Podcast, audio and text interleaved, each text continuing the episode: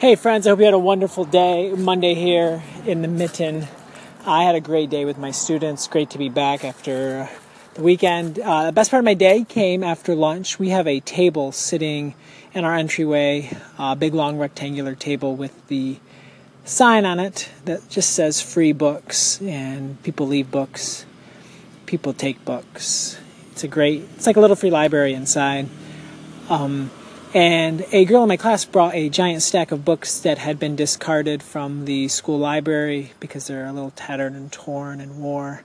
And she brought them to me because they were hunting books and army books and fishing books. And she said, Mr. Sharp, we have so many kids in our class that love these books, and you do not have enough books like this. So can you please, please, please add these to the classroom library because I know that they they will want to read these. And and this is not a type of girl who would want to read these books, but I love so much with all of my heart as she thought about her classmates, she's thinking about other readers in the class and wanting them to have the books that are just right for them.